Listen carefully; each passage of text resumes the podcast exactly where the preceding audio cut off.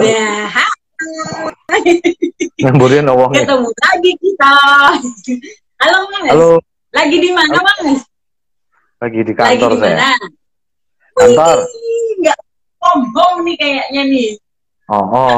aku nggak aku aku satu-satunya orang yang nggak work on work from home gitu. Itu cicilan. Itu so, uh, ini loh. Kalau distancing loh itu sama belakangnya tadi yang wirawiri wirawiri. Oh iya, dan ini semua orang yang masuk sini tuh disemprot dulu sama disinfektan. Lama-lama mabuk, mabuknya tuh mabuk disinfektan ya Mas ya kita. Oh, Oke, okay, oh, Mas Budi, oh.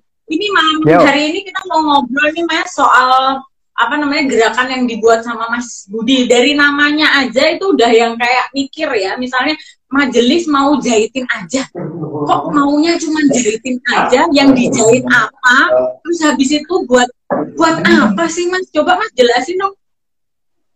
Oke, okay. uh, teman-teman Unala, Putri dan tadi ada si Tantri kayaknya, jadi saya Mas. Tantri dari Jogja. Ada Pak Toto, ada Pak Toto. Ada. Oke. Okay. Ada dokter siapa lagi itu? Ada dokter dokter dokter Farhatan. Ada dokter Rusia. Ya. ya, saya mau cerita begini. Awalnya itu kan Maret Maret lalu itu saya sebetulnya mengakses satu lay layanan kesehatan di salah satu rumah sakit, nggak saya sebutin.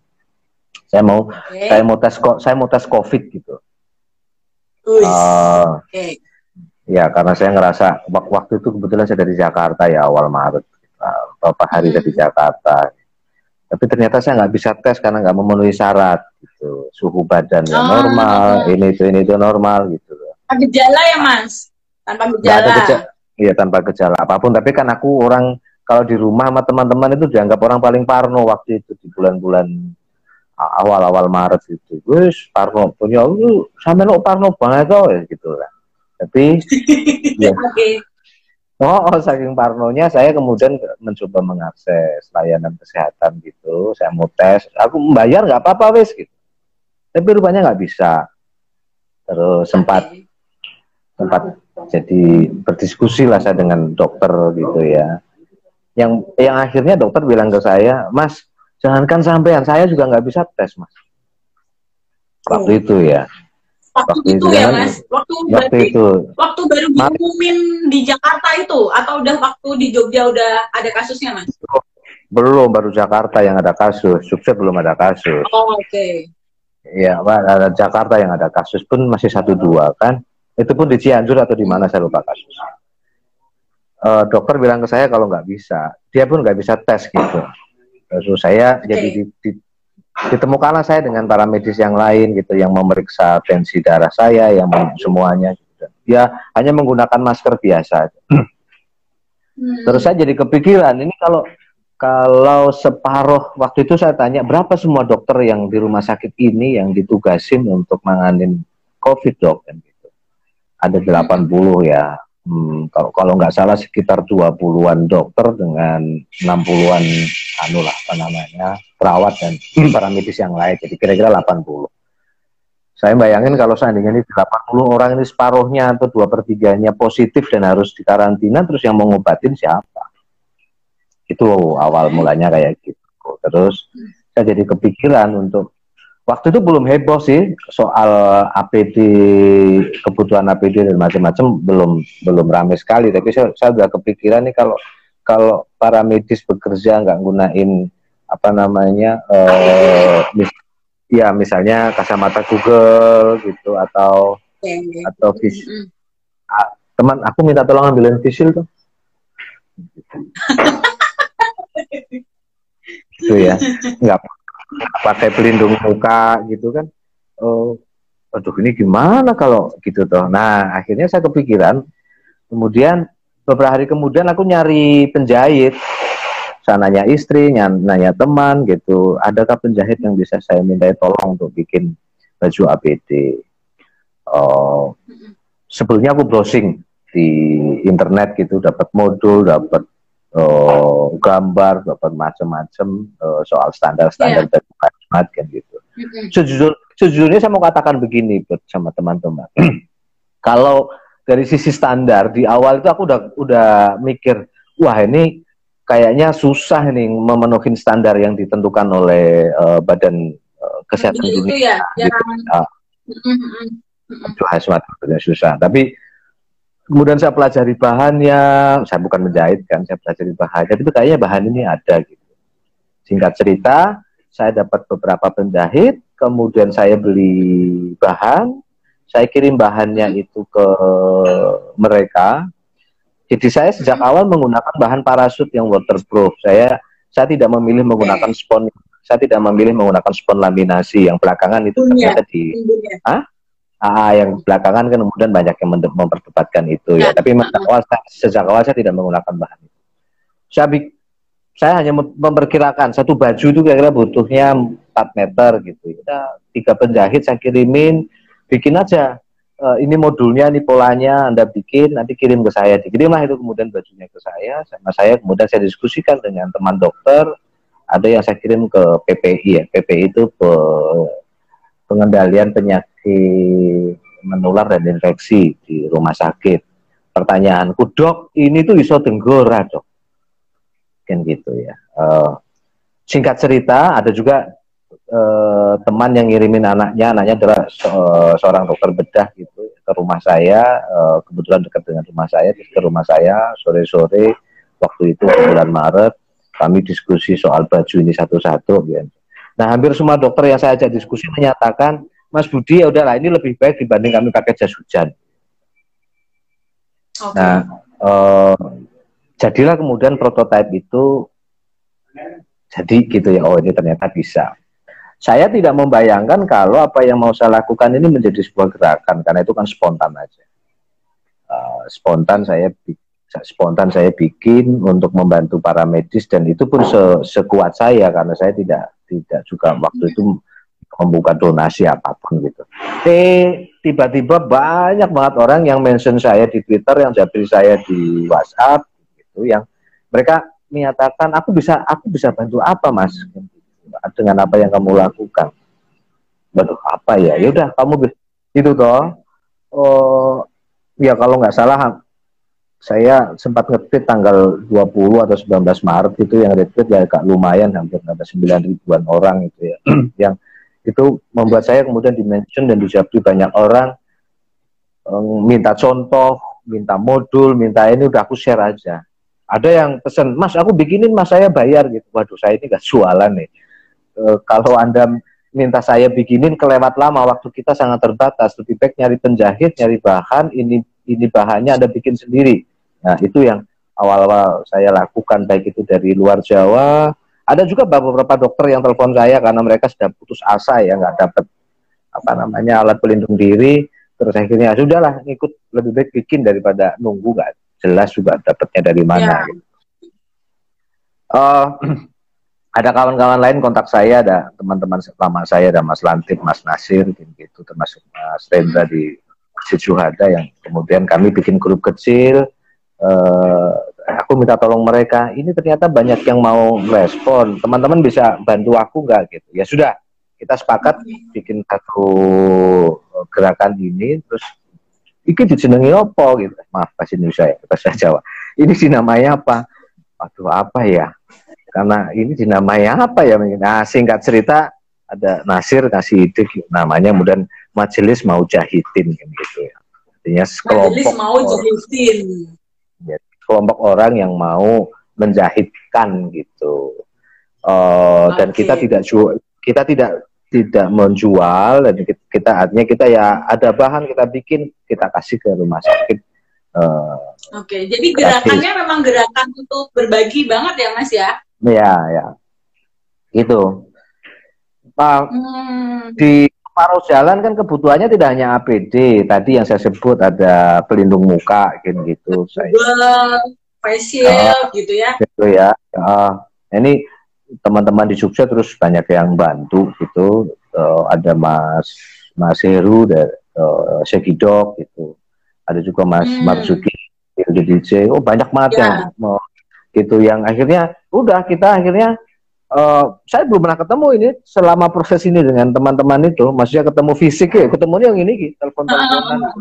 Artinya masih uh, saling mengkarantina diri, Mas. Oh, oh, ya menyaku wae sing ning klinik ya toh, metu saka kuman klinik. Itu yang lain-lain itu ada di rumah. Mbak Mi ya Mas ya. Enggak jadi Mbak Mi kita Mas. Iya, Bud. Uh, uh, ya ini ada pertanyaan, ada nggak nyinyirin eh, nyinyiran netizen? Ya, saya, ada nggak ya, sih kendala? Ada kendala nggak Mas dalam bikin gerakan berbagi kayak nyinyiran netizen gitu gitu? Biasa kan Mas, kadang-kala tuh baik ya, niat baik tuh jadi juga dilihat nggak baik juga bagi orang lain kan kadang juga gitu. Ada nggak Mas kendalanya Mas di proses ya, ini? Awal-awal ada banyak orang yang nah, nanya, lo itu gimana sterilisasinya? Itu memenuhi standar nggak? Kira-kira gitulah. Ya, saya tentu jawab nah.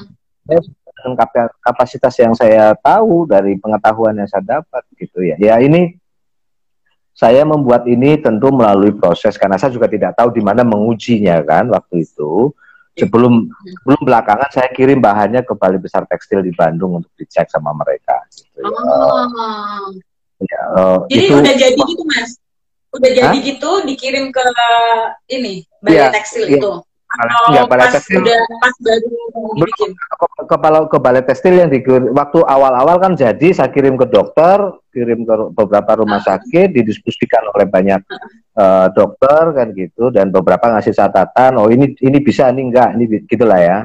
Kita pilih bahan yang bisa. Nah, kain-kain yang memenuhi yang dianggap oleh para dokter bedah yang juga mereka paham soal baju hazmat kan untuk memenuhi mereka ini yang kemudian saya kirim ke Balai Besar Tekstil untuk diuji. Waktu itu ada lima jenis, ada di lima jenis kain, yang empat lolos, yang satu enggak terlalu direkomendasikan. Ya udah kita gunakan itu. Oh.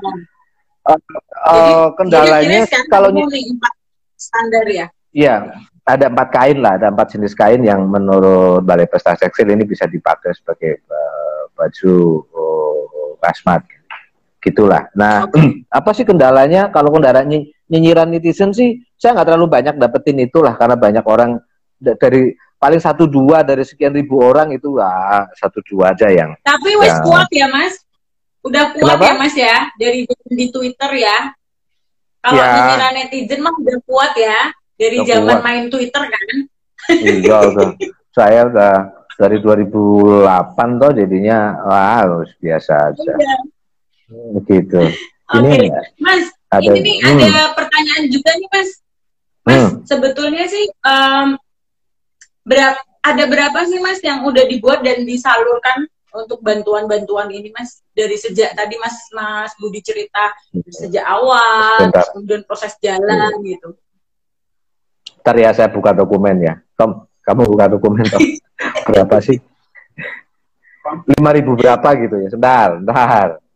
Okay. Kita sudah itu sudah ya, ya, enggak udah sampai kemana-mana sih? Sudah oh, sampai ke Maluku. Iya, ah. sampai ke Sentani ya, Papua ya. Oh, uh, sampai ke Papua. lima ribu seratus tiga puluh empat itu wow, overall. Nah. Kemudian uh-huh. uh, pelindung mukanya, facialnya itu seribu delapan ratus sembilan puluh. Saya nggak tahu data terakhir hari ini ya, karena kan orang Pak saya punya. Halo. Halo Put, kok suaramu ya, gak kedengeran sama aku? Oke, okay. Jadi oh, oh, ada enam puluhan penjahit ya, oh, satu, dua, tiga, mau ada lima pengrajin pembuat apa namanya? Spesial, uh, ya? Ini apa namanya? Spesial, ya? Oh, oh, yang ada li ada lima ada lima pengrajin yang bikinin kayak macam-macam bentuknya. Salah satunya inilah ya, ini Jogja Lawan Corona yang diinisiasi Mas Juki. Nah, uh, ya. Mereka kan kirim ke kami, ke, kebetulan kan klinik P K B I di Badran jadi poskonya aja lah untuk distribusi gitu. Kirim ke sini, kemudian baru kita kirim ke banyak tempat. Jogja sih relatif sudah bisa tercover ya, e, semua rumah sakit, rujukan maupun beberapa puskesmas. Mungkin masih ada yang kelewatan yang nanti kita akan coba sisir ulang. Tapi kita sudah kirim sampai ke luar Jawa, terjauh saya kira Papua, e, Maluku, di Pulau Buru juga pernah. Mm -mm. Mm -mm. Itu buat ya. e, okay. apa yang Mas, kita lakukan. Mm -mm. Iya, jadi teman-teman ini tuh apa bisa jadi inspirasi buat teman-teman semua. Jadi walaupun kita masuk di masa uh, krisis begini ya Mas ya, karena kita masuk di situasi hmm. pandemi kan semua harus dilakukan di rumah segala macam. Tapi ada beberapa orang yang kemudian memilih tidak hanya uh, apa memilih tidak hanya buat dirinya sendiri, tapi berbagi buat orang lain. Nah, semoga ini bisa jadi inspirasi buat teman-teman semua. Salah satunya yang tadi Mas Budi sampaikan itu berawal dari sebuah Uh, pengalaman pribadi ya Mas ya, pengalaman pribadi kemudian membayangkan kalau misalnya ini nggak ada uh, A P D yang komplit terus gimana ya nasibnya. Nah berangkat dari situ mulai muncul kepedulian. Nah kita juga sering lihat tuh Mas di apa di media sosial teman-teman ada yang Uh, ngumpul apa bikin masker didominasiin gitu. Jadi ada juga yang gerakan dapur gitu, ada juga yang uh, sengaja bagiin masker tuh ke pasar-pasar Mas, karena kan pasar tradisional kan terbuka Mas, ya kan dan ya, dan buka kan, maka ketika melihat nah. banyak orang pakai masker kemudian ya, jadi apapun teman-teman bisa coba lakukan dari hal yang paling kecil ya Mas ya. Yap, betul. Saya mau cerita begini Put, uh, dulu kan saya sebut di awal tadi kan dulu saya parno banget ya, orang kayak orang paling takut gitu. Tapi justru ketika saya hampir satu bulan lebih ini terlibat, saya bertemu dengan dokter, ketemu dengan teman-teman gitu, eh, ketakutan saya jadi berkurang gitu ya. Setelah saya ketemu okay. dokter, saya jadi aku nggak tahu teorinya, tetapi menghadapi situasi krisis ini kalau diem aja itu malah diterpa banyak informasi yang yang membuat jadi apa namanya wah, bisa stres gitu. Tapi dengan saya ikut terlibat melakukan sesuatu ini malah jadi oh ternyata apa namanya uh, ya sedikit sedikit ke, ketakutan saya menjadi berkurang, biarpun saya juga tetap harus berhati-hati kan gitu ya. Saya ya, misalnya ada oh ya sampai seorang dokter datang ke, ke klinik saya gitu, kami ngobrol dalam jarak dua meter gitu dan uh, sama-sama pakai masker, ngomongannya agak agak apa namanya oh, oh keras gitu karena beliau adalah dokter yang baru nanganin pasien dengan positif COVID gitu.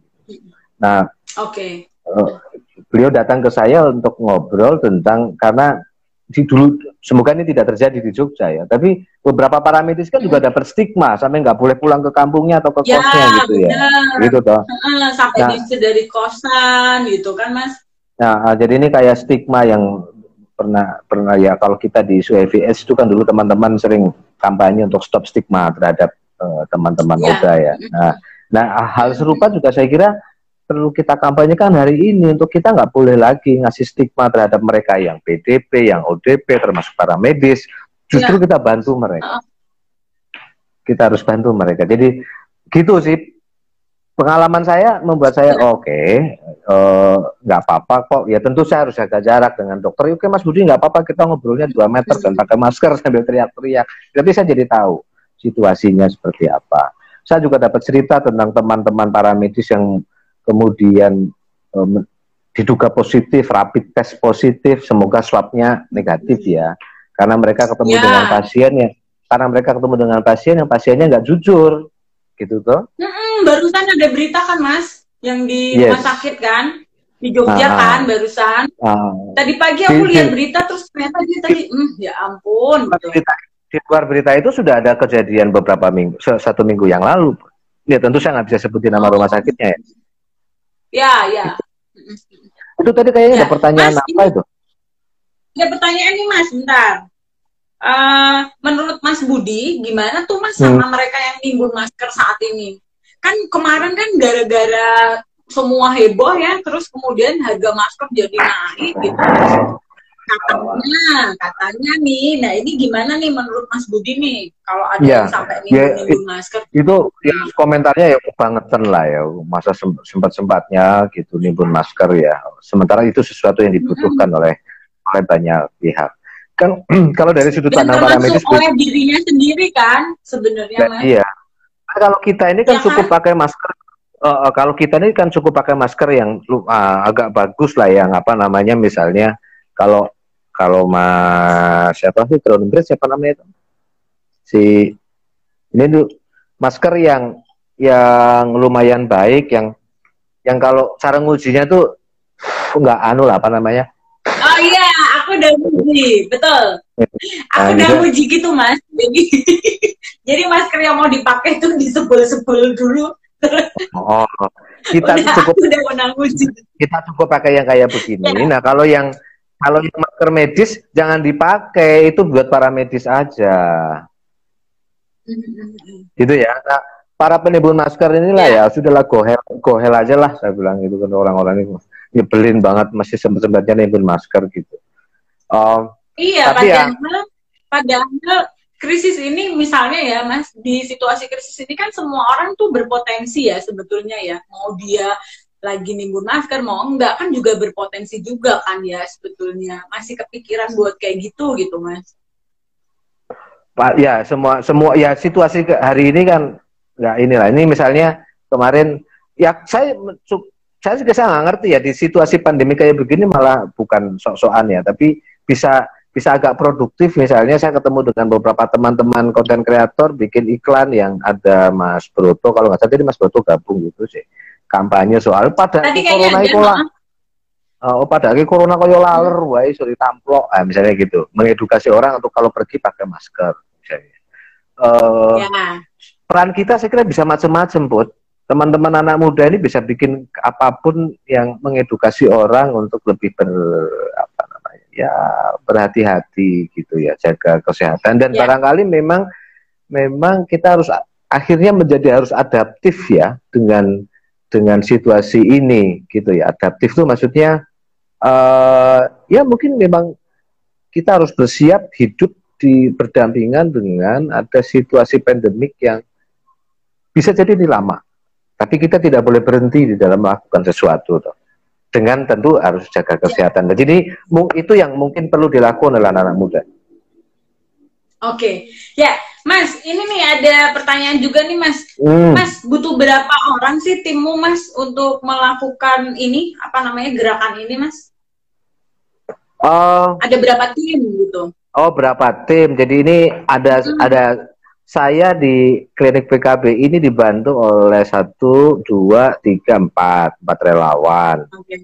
Ada ada yang ngurusin data, ada yang ngurusin itu. Terus di meja yang lain yang sampai hari saya belum pernah ketemu itu ada dua orang yang ngurusin uh, data di website dan laporan-laporan uh, okay. di website, gitu ya. Mm-hmm. Itu saya juga belum. Saya semenjak satu setengah bulan lalu tuh belum pernah ketemu sama mereka ya, telepon-teleponan. Terus ada satu dua tiga, oh, oh. ada empat, ya empat koordinator para penjahit dengan satu koordinator produksi yang mengor, mengkoordinir sekitar enam puluhan penjahit. Ini pun aku belum pernah ketemu oh, sama mereka, okay. jadi saya belum pernah ketemu sama mereka. Fisik loh ya, ada bahkan kayak Mas Paksi teman saya ini, oh, Paksi gitu, kami nggak ketemu gitu ya, buat gawe dewi-dewi. Jadi saya karena mungkin kebetulan ya dulu beberapa kawan-kawan ini pernah terlibat dalam gerakan kita di Jogja ngadepin dua situasi krisis ya, gempa bumi dua ribu enam ya, dan gempa sama Merapi ya Mas ya. Merapi dua ribu sepuluh. Hmm. Jadi ini ini kayak kita main puzzle gitu ya. Orang tuh nempatin hmm. dirinya pada ruang-ruang yang masih kosong, ngapain aku ngapain ya. aku. Ngapain. Termasuk hmm. termasuk jadi ada yang dari solidaritasnya tuh udah kayak otomatis kebangun ya Mas ya? Iya, iya ya udah otomatis sudah udah jadi ah. udah langsung bergerak gitu ya. Itu modal sosial yang kita punya yang kalau saya bayangin kayaknya ini yang nggak nggak nggak cukup banyak dimiliki oleh negara lain. Oh. Gitu.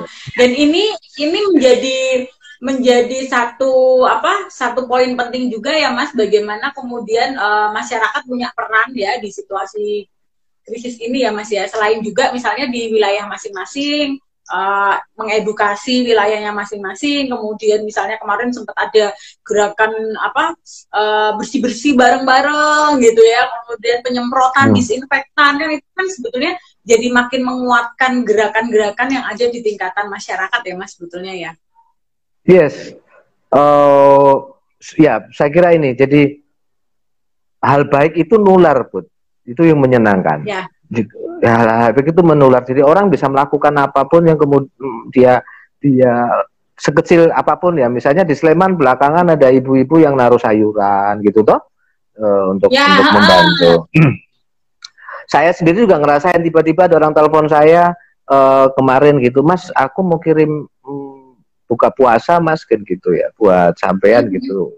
Dan saya nggak kenal, tiba-tiba dia datang uh, ngirim makanan untuk para penjahit dan tim yang ada di sekretariat, kan gitu. Ada lagi orang, oh, aku nggak punya, aku hanya punya uh, mobil nganggur, Mas mau pakai, ambil aja mobilnya. Eh, dan mobil disuruh dipakai, ya sudah. Um, mobilnya dikirim ke sini, dipakai buat buat distribusi, dan udah hampir sebulan ini mobilnya ada di uh, kami pakai, kan. Oh, kami ya? Setiap hari oh, ya terus ini mobilnya tenggora segonen Mas ya, gitu. Jadi hal baik ini menular, dan saya saya uh, senang karena kemudian saya dapat energi itu, gitu toh. Saya dapat energi itu, banyak orang mau melakukan. Ya uh, tantangannya hari ini karena mungkin ini waktunya lama, ya tinggal seberapa panjang nafas kita uh, bekerja pada soal kemanusiaan. Ya, ya sih. Oh, okay. Jadi memang memang kalau kita bicara soal situasi ini tuh sebenarnya situasi ini sulit buat semua orang ya Mas ya. Nggak cuman nggak cuman hmm. menengah ke atas, menengah ke bawah, tuh sebenarnya ini, ini situasi yang sulit uh, buat semua orang sebetulnya gitu. Tapi kalau belajar dari Mas Budi tadi, sebetulnya seminimal mungkin apa yang bisa kita lakukan kita bisa lakukan gitu, karena kebaikan itu kan memang menular. Misalnya Mas, sekarang aku tuh sering banget ya kalau pas lagi apa keluar gitu ya, sering ngelihat uh, orang tuh udah mulai kayak bagi-bagi ya, tadi ya yang aku sampein, ada yang bagi masker, ada yang bagi, nah itu kan hmm. bagian dari mereka membangun sebuah kepedulian itu sendiri. Mas, hmm. tunggu dulu, jangan dijawab, aku mau jawab, uh, mau kasih pertanyaan. Kira-kira gerakannya Mas Budi ada pembacaan nggak? Kayak peta wilayah mana yang butuh masker dan daerah mana yang sudah lumayan terpenuhi kebutuhan maskernya? Gimana Mas? Oke. Okay. Ada nggak peta wilayah itu? Kalau peta kebutuhan A P D-nya kami punya. Kalau masker saya tidak, tidak Bu, tidak okay. terlalu tahu. Jadi hazmat ya Mas? Hazmat ya? Hazmat, face shield. Ya, face shield sama masker medis. Uh, okay. apa namanya kat, uh, kat Google medis gitu. Kalau itu saya ah. saya punya datanya. Ada. Kalau masker okay. yang untuk masyarakat saya tidak saya tidak punya. Tapi kalau data kebutuhan ini dari seluruh rumah sakit itu ya gambaran mungkin kami bisa bisa informasikan mana yang butuh, mana yang mana yang masih butuh apa gitu. Kalau hazmat seluruh saya kira hazmat di Jogja sudah cukup terpenuhi. Yang belum justru malah luar Jogja ini, termasuk luar Jawa. Eh, masker N sembilan lima masih banyak dibutuhkan eh, karena ya. para para dokter kita terpaksa itu harus eh, yang mestinya sekali pakai itu jadi dua tiga kali pakai, direndam disinfektan, di di sinar ultraviolet, di ya. apa namanya sampai di apa di panasin gitu atau dimasukin ke oven, dia pakai lagi. Kalau udah rusak baru dia nggak pakai. Berarti kalau A P D yang Mas produksi ini, yang hazmat, itu bisa dipakai berkali-kali apa gimana Mas? Enggak, itu, itu ada yang satu kali pakai. Yang yang bisa dipakai beberapa kali, yang yang ini sebetulnya yang bahannya uh, parasut ya. Yang okay. yang bahannya parasut. Yang bahannya parasut itu bisa di, dipakai ulang. Tapi kalau yang spon laminasi plastik itu uh, rekomendasinya ya sekali pakai aja. Oh, sekali pakai aja.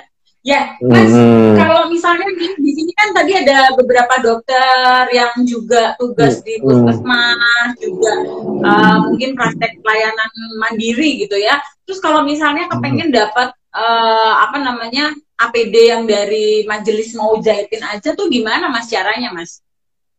Ngisi form aja di mamajahit titik I D, itu ada website kita namanya oh, mamajahit. Buka, buka websitenya, ada websitenya. Nah, kemudian nanti ada link kebutuhan A P D buat para medis, diklik aja, diisi datanya di situ. Oke, mamajahit titik I D. I D, ya. mamajahit titik I D. Nah, atau ya, atau ke Jogja atau, atau ke jogjalawancorona titik com. .com. Jadi website kan Mas? Di website ya. Website.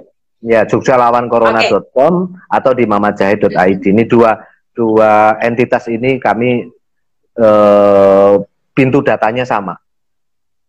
Oke, okay. Jadi tumpuk. Buat teman-teman yang misalnya punya informasi ada dokter atau ada bidan hmm. uh, de, di sekitar kalian yang kebetulan masih membutuhkan, misalnya hmm. masih minim ya supportnya, itu bisa juga nanti menghubungi tadi mamajahit dot i d atau uh, jogjalawancorona dot com. Dot apa mas?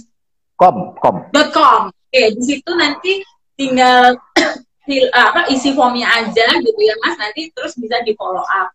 Nah, siapa yang ada mau yang tanya lagi silahkan teman-teman, sebentar aku cari dulu ada kayak hmm. tadi ya, ada dua puluh satu ini dua puluh satu mata itu maksudnya wong selikur sing ngintip ngono ya, ora likur. Iya, ada dua puluh dua punya aku, ada dua puluh dua mas. Iya, ada, ada dua puluh dua, ada dua puluh dua orang yang ngintip. Uh. Ayo teman-teman kalau ada yang mau tanya sama Mas Budi silahkan, uh, kita pokoknya ngobrol bebas ya Mas soal bagaimana sih gerakan-gerakan uh, berbagi ini gitu. Nah Mas, kalau Mas Budi hmm. sendiri tuh uh, apa aktif di isu isu gerakan-gerakan berbagi ini apa pas dimulai waktu gempa? Aku tuh dulu kenal sama Mas Budi tuh waktu jaringan Rakom bukan ya? Kayaknya. Yeah.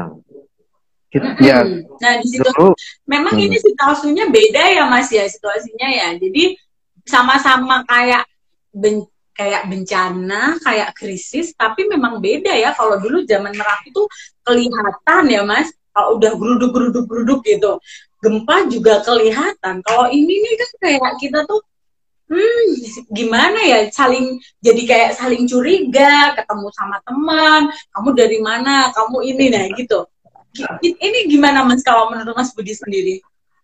Ya, situa situasi krisisnya sama-sama krisis, tapi uh, yang, yang kita hadapi berbeda ya. Jadi uh, saya bukan ahli sosiologi, tapi setidaknya kalau saya membacakan hari ini uh, problem kita itu selain satu adalah uh, kalau saya kemarin di awal bilang para nakes kita ini, kalau tenaga kesehatan kita ini harus kita dukung agar punya tingkat percaya yang diri yang baik, dan saya saya hari ini hanya berharap kepada para medislah yang akan menyembuhkan teman-teman saya, saudara saya, teman siapapun yang sedang sedang sakit, baik itu COVID atau bukan. Semakin para medis ini bekerja dengan baik, menyembuhkan orang, kan gitu, maka semakin kita punya anu apa namanya kekuatan dan keyakinan bahwa kita bisa hadapi dengan baik ya dari sisi ya. kesehatan itu satu. Tetapi ada problem yang lain adalah uh, problem sosial ketika mulai muncul orang menolak jenazah korban diduga COVID, hmm. orang menolak Uh, mendiskriminasi pasien positif COVID, belakangan juga uh, menolak uh, para medis untuk pulang ke I G D. Saya kira stigma ini harus di kita jaga jarak iya untuk menjaga, tapi soal apa namanya soal kemanusiaan ya jangan dong, kita harus bantu mereka. Dan ada banyak cerita di Jogja yang menarik ya, ada satu keluarga yang karena ayahnya P D P atau kemudian dinyatakan positif, satu keluarga kemudian jadi O D P dan nggak boleh keluar rumah, maka tetangga-tetangganya yang ngurusin kebutuhan makannya setiap hari. Nah, ya, ya belanja, ngasih ngasih ya. apa, nyiapin makanan gitu ya mas ya. ya. Nah, ini hal-hal hal-hal kayak gini yang perlu kita perlu kuatkan sehingga uh, tepos liro kita kalau orang Jawa bilang atau solidaritas kita harus selalu terbangun. Uh, kalau saya sih percayalah di Jogja bisa lewatin ini karena kita pernah menghadapi dua krisis ya, dan juga di tempat lain saya kira di banyak di banyak tempat di Indonesia kan kita juga daerah yang sangat rawan terhadap situasi bencana. Ya. Gitu. Ya situasinya memang beda dibandingkan bencana alam yang lain. Ini ada bencana kita menghadapi virus yang nggak kelihatan kan gitu. Iya, masalahnya tuh nggak kelihatan, Mas. Mm-hmm. Kalau kelihatan tadi kayak yang temennya Mas Budi bilang, kalau laler gitu ya bisa ditablek, toh Mas. Tapi masalahnya mm. tuh virus itu yang nggak kelihatan, Mas. Ya, nah, Mas, ada yang mm. pengen dapat tips nih, Mas. Mm. Terakhir nih, Mas, tips tolong yes. agar kita semangat untuk bantu sesama. Soalnya kadang muncul rasa bosen sama males. Jadi mau bantu, jadi pas awal-awal semangat, tapi lama-lama tuh hmm, udahlah males gitu. Nah, Mas Budi sendiri kan udah mulai satu bulanan nih, udah maksudnya selama satu bulan tuh masih konsisten. Nah, tipsnya apa Mas? Kira-kira Mas? Apa ya tipsnya? Oh, aku tahu, aku. aku tahu, aku tahu, oh. aku tahu tipsnya. Aku jawab dulu, aku ya, jawab dulu. Ya, aku ya, tahu ya. Bawa kopi dari rumah sendiri, atau pakai pakai wadah yang kertas. Mana aku kopi kopi kopi. Aku jawab dulu. Aku jawab dulu. Terus tipsnya adalah bawa kopi sendiri dari rumah, pakai hoodie apa? Pakai paper bag kertas. Ya toh. Jadi saya aku bawa kopi kayak banget nih. Aku udah tebak. Enggak, aku udah tebak. Aku udah coba kalau itu. Jadi hmm. pokoknya bawa kopi sendiri sama bawa kopi sendiri kemana-mana. Pakai paper bag, kayaknya itu tipsnya. Kalau yang bosen udah datang aja ke Badran, jaga jarak tapi ya, nanti datang ke Badran nanti ketemu sama saya dan kita bisa bekerja di sini dari siang sampai malam. Malam baru pulang. Iya, orang kemarin aku hubungin buat tak ajain Mbak Mi aja. Toh, hmm. belum mau ya kan? Hmm. Itu pada Mas itu juga penyemangat buat tetap ini loh Mas, bakmi malam hari gitu ya. Oh, aku balik mesti tadi jam setengah sembilan, jam setengah sepuluh pulang gitu setiap hari begitu. Setiap hari. Sampai, uh-uh. sampai minggu Sabtu minggu aja yang enggak minggu dipakai di rumah ya, tidur ya sampai. Oh, ya, enggak besok masih nih.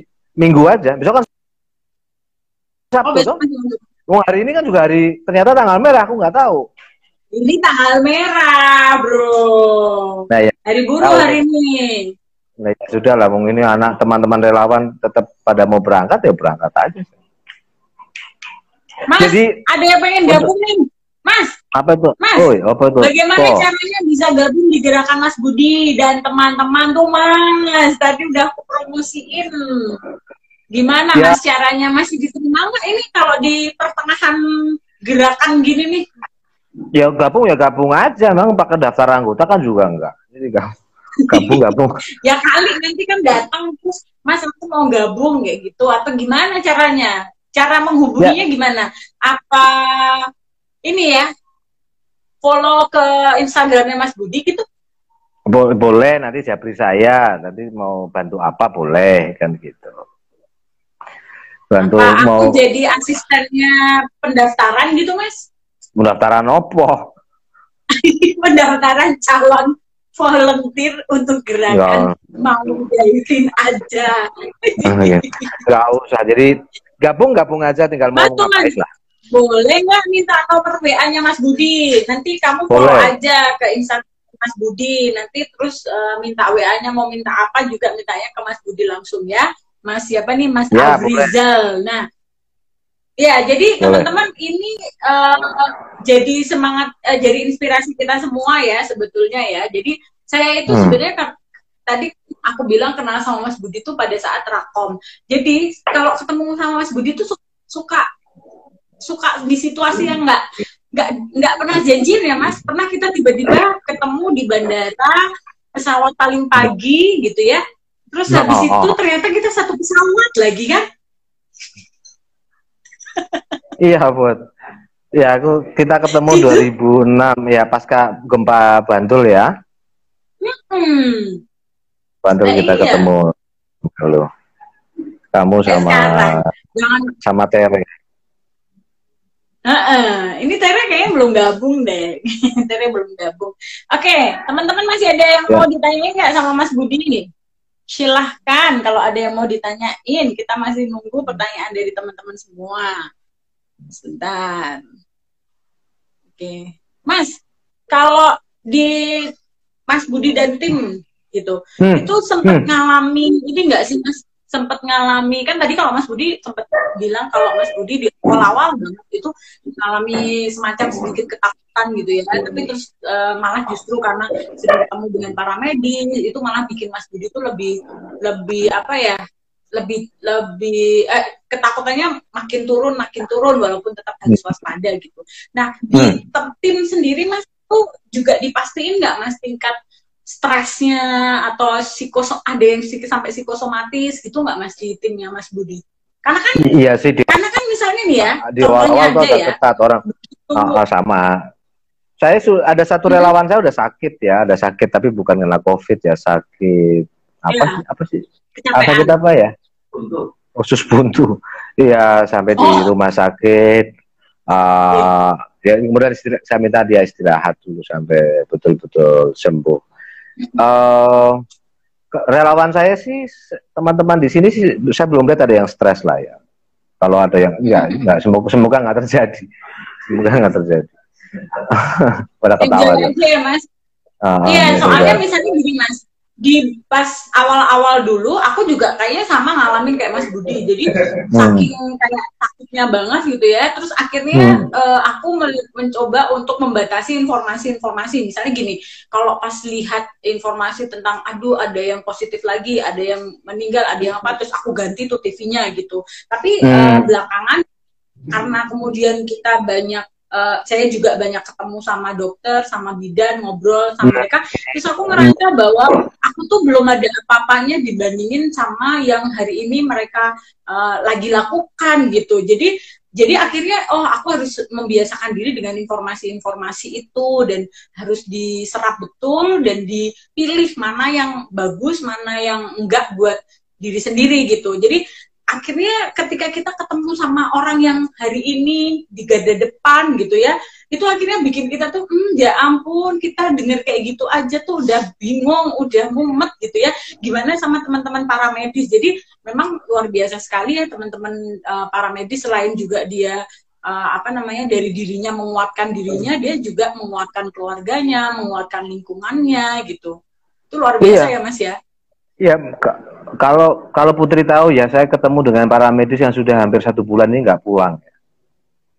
Ya, dia dia tinggal di di apa namanya semacam asrama di, di rumah sakit kan gitu. Yang dinas itu ya, yang kayak di dinas itu ya kemarin ya.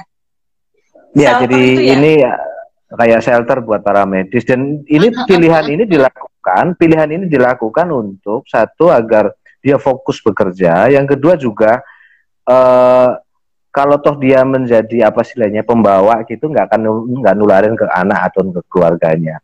Ya. Saya bayang, bayangin para medis kita bekerja dengan dengan pola yang kayak gini dan mereka itu ini yang saya kenapa saya memilih salah satunya mendukung para medis adalah ya karena mereka karena mereka eh, berjuang betul.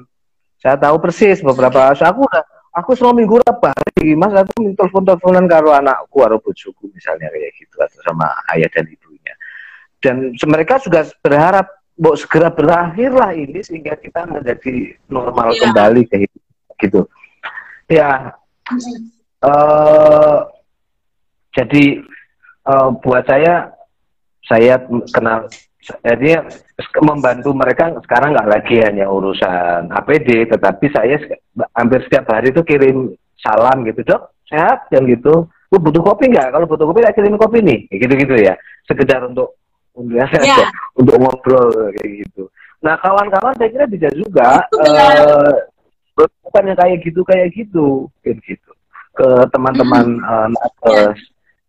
agar mereka uh, mereka juga ngerasa banyak temannya dan banyak orang yang mendoakan gitu lah.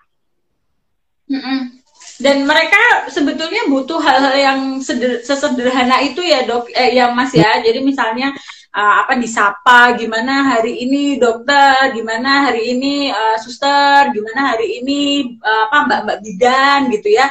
Uh, hmm. Karena itu kan kebutuhan manusiawi banget ya untuk selalu apa di karaoke gitu ya. Nah ini nih ada pertanyaan gini Mas menarik. Akan sampai hmm. kapan sih Mas gerakan ini berlangsung?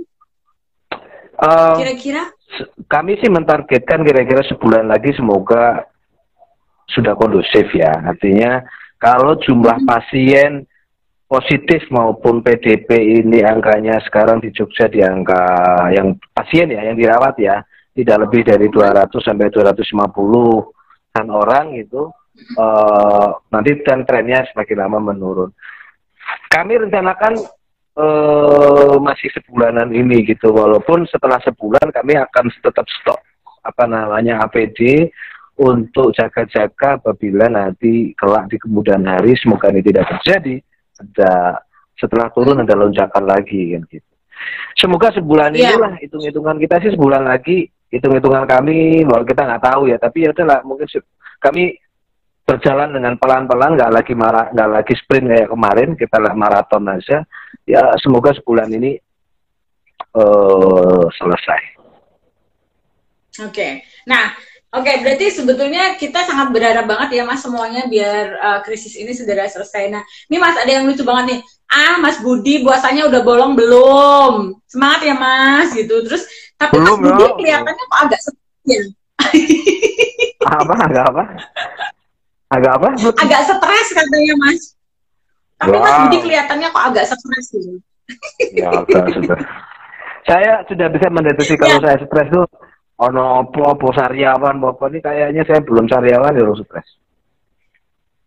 Oke, okay. oke okay, Mas Budi terima kasih sekali ya Mas Budi buat sharingnya malam hari ini. Siap. Dan ini bisa jadi apa namanya inspirasi buat kita semua teman-teman uh, muda.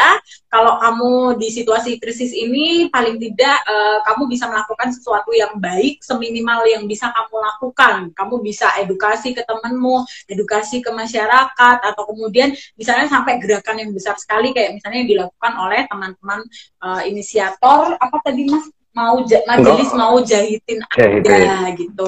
Nah sebelum kita tutup, uh, saya mau menginformasikan lima akun yang dapat door prize dari Unala. Jadi dapat gift Unala dalam bentuk tumbler. Nah, nanti Mas Budi aku kirimin juga ya. Dalam bentuk tumbler. Akun yang pertama adalah W A satu dua tiga dua nol dua nol. Kemudian yang kedua Mita, and, uh, Mita. dot sas delapan sembilan, lalu Naufal Akbar, kemudian hmm. Naufal dot art, lalu yang terakhir Mai dot Afrizal. Ini yang terakhir nih yang tadi mau minta nomor W A-nya Mas Budi.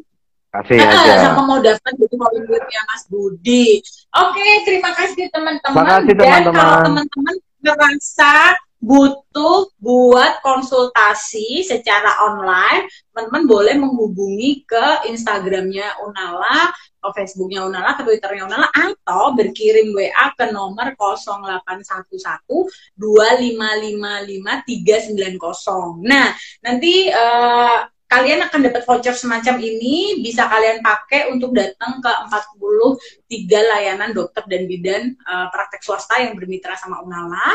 Dan juga uh, bisa konsultasi langsung yang nanti akan dijawab oleh dokter-dokter mitra Unala. Mas, ada itu tuh, ada ucapan terima kasih dari Mas Henry. Makasih Mas, Mas Budi. Kita ketemu. Ya, terima kasih Mas Budi dan teman-teman semua. Siap. Sampai ketemu lagi. Pokoknya semangat terus, sehat terus ya Mas Budi. Dan amin, kita amin. Nanti ketemu lagi di, ya, semoga kita langsung bisa dipertemukan kembali di situasi amin. Yang sudah normal kembali. Kita bisa belajar bareng lagi. Bye bye Mas Budi.